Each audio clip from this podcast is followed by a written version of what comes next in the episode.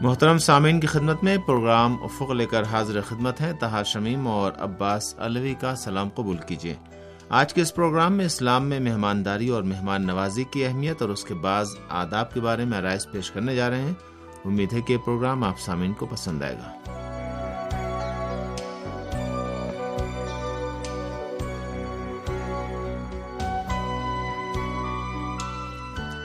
محترم سامین آپ کو یاد ہوگا کہ ہم پروگرام وفوق میں عزیز و اقارب کے یہاں رفت و آمد، ایک دوسرے سے ملاقات، اعزاء اور احباب سے تعلقات برقرار کرنے، خاص طور سے مشکلات اور پریشانیوں میں ایک دوسرے کی مدد کے حوالے سے مختلف موضوعات پر اپنے آرائز پیش کر چکے ہیں اور سلہ رحمی کے موضوع پر بھی اسی پروگرام میں آپ سے گفتگو ہو چکی ہے۔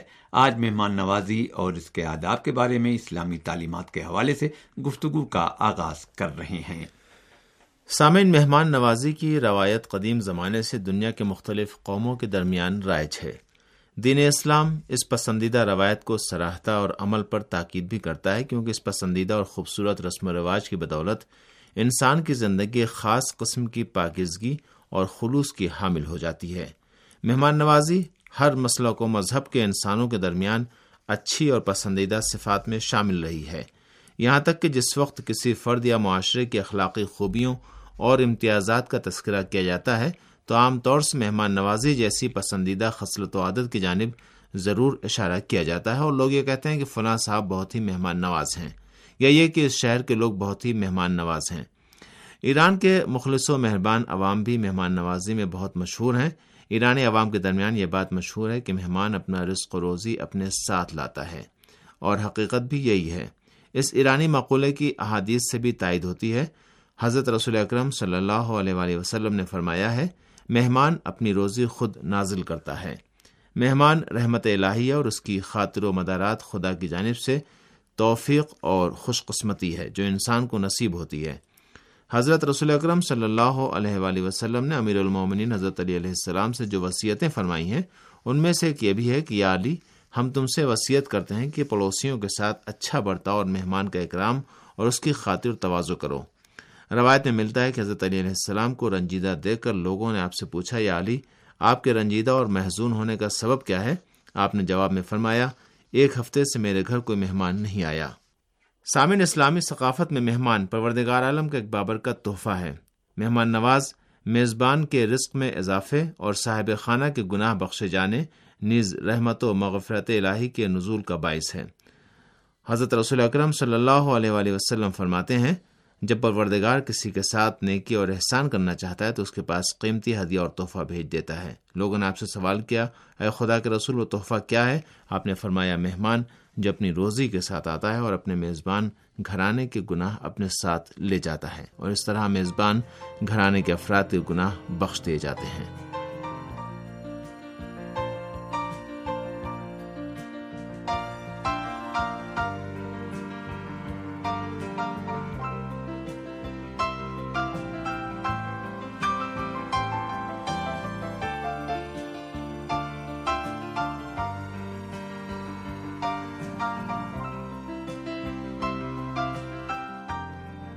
سامن دین اسلام نے سماجی معاشرت اور مل جل کر رہنے اور زندگی بسر کرنے پر کافی تاکید کی ہے۔ اس بارے میں فرزند رسول حضرت امام جعفر صادق علیہ السلام فرماتے ہیں، عوام کے ساتھ تعلقات برقرار رکھو، ان کے مراسم اور پروگراموں میں شرکت کرو اور ان کے امور میں ان کی مدد کرو۔ تنہائی کی زندگی نہ گزارو، سماج اور معاشرے سے کٹ کر نہ رہو۔ اور جب لوگوں کے ساتھ معاشرت کرو تو ہمیشہ خدا کے فرمان کی رعایت کرو۔ کیونکہ سورہ بقرہ کی تراسیویں آیت میں خدا نے فرمایا ہے کہ لوگوں کے ساتھ اچھی باتیں کرو اور خوش اخلاقی سے پیش آؤ۔ اسلامی روایات میں اس مسئلے پر تاکید کی گئی ہے کہ الہی نعمتوں جیسے رہنے کے لیے بڑا مکان یا مالی وسائل و امکانات کی فراہمی کا شکر ادا کرنا چاہیے۔ اور نعمتوں کا شکر یہ ہے کہ راہ خدا میں انفاق کرے، مستحقین کو کھانا کھلائے، ان کی مہمان نوازی کرے، محروموں اور بےکسوں کی مدد کرے، اور اگر ایسا نہ کرے تو مال و دولت اور شہرت انسان کی گرفتاری کا باعث بنیں گے۔ اگر مہمانداری میں اسلامی آداب و رسوم کا لحاظ کیا جائے، تو مہمان صاحب خانہ اور مہمان نواز کے لیے نہ صرف باعث زحمت نہیں بنے گا، بلکہ اس کے لیے برکت اور خوشحالی کا بھی سبب قرار پائے گا۔ اب دیکھنا یہ ہے کہ مہمانداری کے کیا آداب ہیں۔ سامن دین اسلام میں عز و اقارب اور دوست و احباب کے یہاں رفت و آمد پر تاکید کے ساتھ ساتھ مہمانداری کے کچھ آداب بھی ذکر کیے گئے ہیں۔ ان آداب میں سے ایک یہ ہے کہ دوسروں سے ملاقات کے وقت سلام کیا جائے۔ سلام اسمائے الہی میں سے ایک نام ہے۔ دوسروں سے ملاقات کے وقت سلام ان کی طلب سلامتی کے معنی میں ہے۔ اس رسم سلام کو اسلام نے گھر میں داخلے کے وقت بھی مد نظر رکھا ہے اور اس کے انجام دینے پر تاکید کی ہے۔ فرزند رسول خدا حضرت امام جعفر صادق علیہ السلام اس بارے میں فرماتے ہیں، جب تم میں سے کوئی اپنے گھر میں داخل ہو تو اگر کوئی گھر میں موجود ہے تو اسے سلام کرے اور اگر کوئی گھر میں موجود نہ ہو تو اسے یہ کہنا چاہیے کہ ہمارے پروردگار کی جانب سے ہم پر سلام ہو۔ خدا وند کریم، سورہ نور کی اکسٹھویں آیت میں فرماتا ہے، یہ سلام خدا وند عالم کی جانب سے مبارک اور پاک و پاکیزہ تحفہ ہے۔ محترم سامعین، مہمانداری اور ایک دوسرے سے ملاقات کے آداب و رسوم میں ایک یہ بھی ہے کہ مہمان کے ساتھ خوش اخلاقی اور خندہ پیشانی سے پیش آیا جائے۔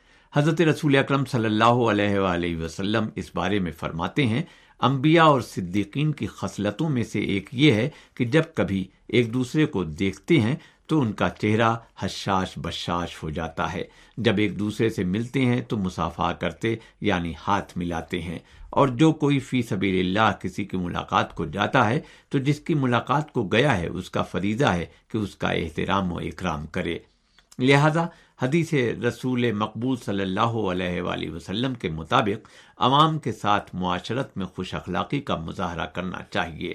اکثر ہمدردیاں اور سماج میں محبت آمیز تعلقات دوسروں کے ساتھ انہی اخلاقی خوبیوں اور اچھے برتاؤ کا نتیجہ ہوتے ہیں۔ مہمانداری کے آداب میں سے ایک یہ بھی ہے کہ مہمان اپنے میزبان کے لیے باعث زحمت نہ بن جائے۔ مہمان کو اس بات کا خیال رکھنا چاہیے کہ اس کو میزبان نے محدود وقت کے لیے دعوت دی ہے۔ لہذا وہاں طویل مدت تک بیٹھ نہیں جانا چاہیے۔ حضرت امام جعفر صادق علیہ السلام فرماتے ہیں کہ ایسا ہرگز نہیں ہونا چاہیے کہ تم میں سے کوئی اپنے مومن بھائی کے یہاں مہمان بن کر جائے اور اس کو گناہ کی انجام دہی پر مجبور کرے۔ آپ سے پوچھا گیا، اے فرزند رسول مہمان میزبان کو گناہ کرنے پر کیسے مجبور کرتا ہے؟ آپ نے فرمایا کہ اس طرح کہ اس کے پاس مہمان نوازی اور خاطر و توازو کے لیے کوئی چیز باقی نہ چھوڑے۔ سامن مہمانداری کے اسلامی آداب میں سے ایک دعوت ہے یعنی بغیر بلائے کسی کے گھر نہیں جانا چاہیے۔ سورہ احزاب کی آیت میں ارشاد ہوتا ہے، جب تمہیں دعوت دی جائے تو گھر میں داخل ہو جاؤ۔ یہ مہمانداری کا ایک اخلاقی دستور ہے اور یہ میزبان کے احترام کو نمایاں کرتا ہے۔ احادیث میں ہے کہ کسی گھر اطلاع دیے بغیر جانا مومن کے شاع نشان نہیں ہے۔ لہذا بہتر یہ ہے کہ پہلے سے اپنے میزبان کو مطلع کر دیں اور اگر بغیر بتائے اور مطلع کیے بغیر کسی گھر جائے اور میزبان آمادہ نہ ہونے کی وجہ سے اس کی خاطر و توازو نہ کر سکے تو اس سے ناراض نہیں ہونا چاہیے اور جلدی سے اپنے میزبان کے گھر سے واپس لوٹ آنا چاہیے۔ اس لیے کہ مہمان کی خاطر و توازو کے لیے آمادگی اور تیاری ہونا ضروری ہے۔ ممکن ہے ہر انسان ہر وقت مہمانداری اور خاطر و توازو کے لیے آمادگی نہ رکھتا ہو اور اس کے پاس پذیرائی کے لیے سامان اور انتظام نہ ہو۔ اسی طرح اخلاقی اعتبار سے صحیح نہیں ہے کہ انسان بن بلائے کسی اور شخص کو اپنے ہمراہ، اپنے میزبان کے گھر لے جائے۔ میزبانی اور مہمانداری کے آداب میں سے ایک یہ بھی ہے کہ مہمانداری طویل المدت نہ ہو، لیکن مہمان کی بہترین توازو اور خاطر یہ ہے کہ میزبان اپنے مہمان سے یہ پوچھے کہ آپ کیا کھانا پسند کریں گے۔ اگر فراہم کر سکتا ہے تو کرے، ورنہ مہمان سے معذرت کر لے۔ سامعین، میزبان کا استقبال، نیز خوش اخلاقی اور خندہ پیشانی کے ساتھ اس سے ملنا اور اسے رخصت کرنے کے لیے گھر کے دروازے تک ساتھ ساتھ جانا بھی مہمانداری اور میزبانی کے آداب میں شامل ہے۔ اس لیے کہ ان امور کی انجام دہی سے ایک دوسرے سے خلوص و محبت میں اضافہ ہوتا ہے۔ مہمانداری کے حوالے سے اسلام میں اس بات پر بھی تاکید کی گئی ہے کہ میزبان کو مہمانداری اور مہمان نوازی میں اصراف اور فضول خرچی نہیں کرنا چاہیے۔ بعض افراد مہمانداری میں اپنی حد اور سکت سے زیادہ خرچ کر دیتے ہیں۔ وہ صرف اپنے کو نہیں بلکہ اپنے پورے گھرانے کے افراد کو زحمت میں ڈال دیتے ہیں۔ رسول خدا صلی اللہ علیہ وآلہ وسلم نے فرمایا ہے، کسی شخص کو بھی اپنی توانائی سے زیادہ مہمان کی خاطر و مدارات میں اپنے آپ کو زحمت میں نہیں ڈالنا چاہیے۔ یہ حقیقت ہے کہ اگر کوئی اپنی توانائی سے زیادہ مہمان کی خاطر و مدارات پر خرچ کر دے گا، تو اس کی اقتصادی حالت متاثر ہوگی اور اس کے گھرانے کے مالی بجٹ پر بھی اس کا اثر پڑے گا۔ اس لیے کہ اپنے اور اپنے گھرانے کے اخراجات کو کم کرنا پڑے گا تاکہ مہمانداری کے نقصان کی تلافی کی جا سکے۔ اگر مہمانداری کے اخراجات میں توازن کا خیال نہ رکھا جائے، تو فضول خرچی کا سامنا کرنا پڑے گا۔ اور یہ امر زیادہ تر دکھاوے اور دوسروں پر فخر کرنے اور اپنی بڑائی جتانے اور پیش خدا مہمانی کی عدم مقبولیت اور اس کی عظمت ختم ہونے کا باعث بنتا ہے۔ مہمان نوازی اس وقت اہمیت رکھتی ہے جب میزبان کا مقصد کسی بھوکے شخص کو شکم سیر کرنا یا کسی برادر مومن کو خوش کرنا یا اپنے کسی عزیز کے ساتھ اپنے تعلقات کو مستحکم بنانا یا سلے رحمی ہو۔